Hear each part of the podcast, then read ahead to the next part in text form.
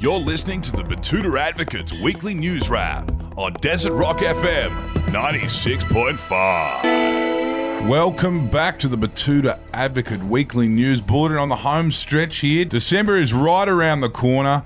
The Christmas parties have begun. Everywhere's opening up. Things are looking good. We hope you're enjoying yourselves this morning as much as we are. You're joined by myself, Clancy Overell. We've got Wendell Hussey, the newsreader over here. How are you, Wendell? Yeah, really good. Really good. About to pop off to the Remyanko Aerodrome and head down to the Gold Coast for the weekend with a few mates. So should be good fun. Really looking forward to that. Jam-packed. How are you going? Yeah, look, mate, I'm doing okay. Probably not. I'm not going to have an action-packed weekend like you are, mate. But Bombs Away on the main stage, DJ Harman Brown. Yeah, well, you know, I've kind of grown out of that now. I just can't be going down there anymore. Yeah, fair. Tiger Lily comes to town. I've seen you down there, Errol. Tiger Lily comes down. I reckon you get around that. Yeah, yeah. Bit of fun. No, look, the last time I went down there was to go and see bloody Cat. Bloody Beatrix? No, it was to go down and see Cat Stevens. I was gonna put one on his chin for what he was saying about, you know, all this stuff to do with Brexit and stuff like that. So I thought, you know, I was gonna go down there and give him a piece of my mind, but.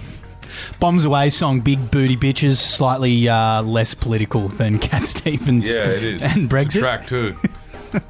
And the Super Soaker as well, another classic. Still going around. Anyway, should we get into the news wrap? Now, we'll start off with one of the biggest political stories of the week. An independent Tassie senator has been lauded for displaying more energy and leadership than both of our major parties combined. Yeah, she certainly captured the nation's attention. She did. Jackie Lambie, Queen Jackie, opening up with that impassioned speech about doing your bit to get vaccinated. She managed to shine a bit of a light on how useless the major parties have been on this issue. As we wrote earlier this week, she was also on the front foot to get plenty of anti-vaxxers into town to go up and get jabbed. And she put the fear of God in them. Poor old Jackie's fed up. And she kept it going with an attack on the government for dragging the chain on a Federal Corruption Commission. So it's been a big few days for Jack. Shout out to Bridget Archer, who is a Liberal MP from down there in Tassie as well, who went and crossed the floor for a push for a proper federal ICAC. Good to see. She didn't quite get there, but hopefully next time. Now, someone who didn't heed the words of Jackie was a man over in our nation's Golden West, and the headline on our next story is Perth anti-vaxxer apparently still waiting on research that he'll just dismiss as fake anyway. Yes, outside of New South Wales and Victoria, there's been a bit of a slower progress on the vaccine front. One man has made headlines over in Western Australia for refusing to go and get his jab because he says he's not convinced about how safe it is. Not enough research, he reckons. Which is an interesting one, given he spent, you know, the last little while just dismissing any research which is presented to him anyway. We asked him about that one, and he's just said, you know, he just wants more transparent research, and, you know, like in the form of YouTube videos and grainy memes on Facebook and Instagram and whatnot. Proper research stuff. Now, a bit of local news. Yeah, mate, it's been a tough year for us all, says a bloke standing next to his new 300 series Land Cruiser. Despite a few people writing to us to say the 300 series isn't even out yet, a downtrodden old-timer from our town's fringe reckons he's had a year that's been quite a punish for him and everyone else in the wider community. As I don't think we're going to disagree with him on that. He says this despite standing next to his new 300 series Land Cruiser Sahara ZX, which he said was the only good thing to come to him this year. And it was a bloody good thing to come to him this year because it came to him before it came to anyone else. He told us, and I quote, "This year has been brutal. These bloody lockdowns and all the deaths, just terrible, mate. Now, we've been suffering up here too, in the bush. No tourists coming through, spending money, no grey nomads to complain about everything and steal the guna wrap from the public shitters. We don't even have any rain." Yeah, he went on to say as well that he only made that purchase because he had a tax problem and so on. Well, you know what they say, when the farmers are happy, the country is happy.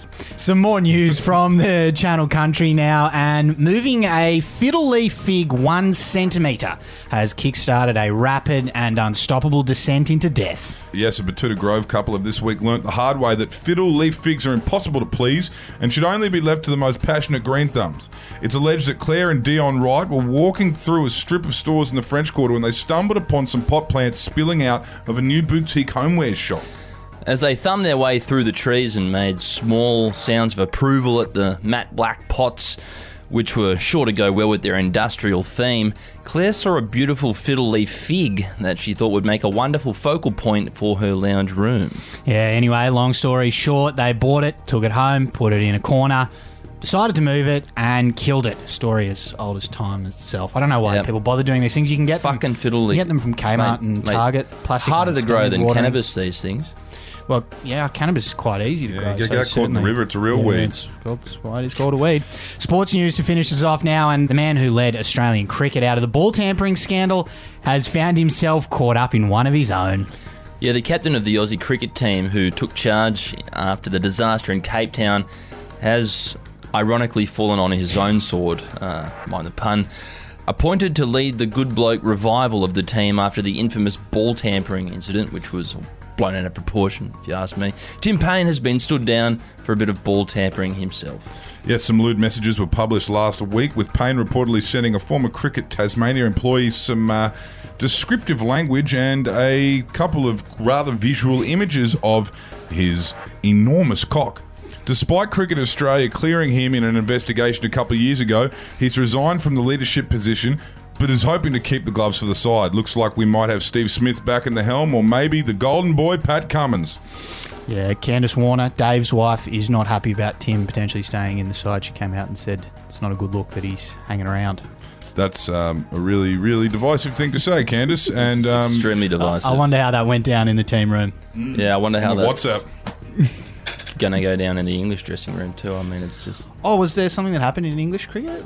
Oh, well, you know, it's if that scandal happened here, it would it would be on page 6 because it happens all the fucking time, doesn't it?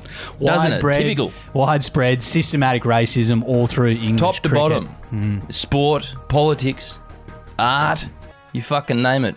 Disgusting, and a grim note to end this weekly wrap-up on. Anyway, we have to do it.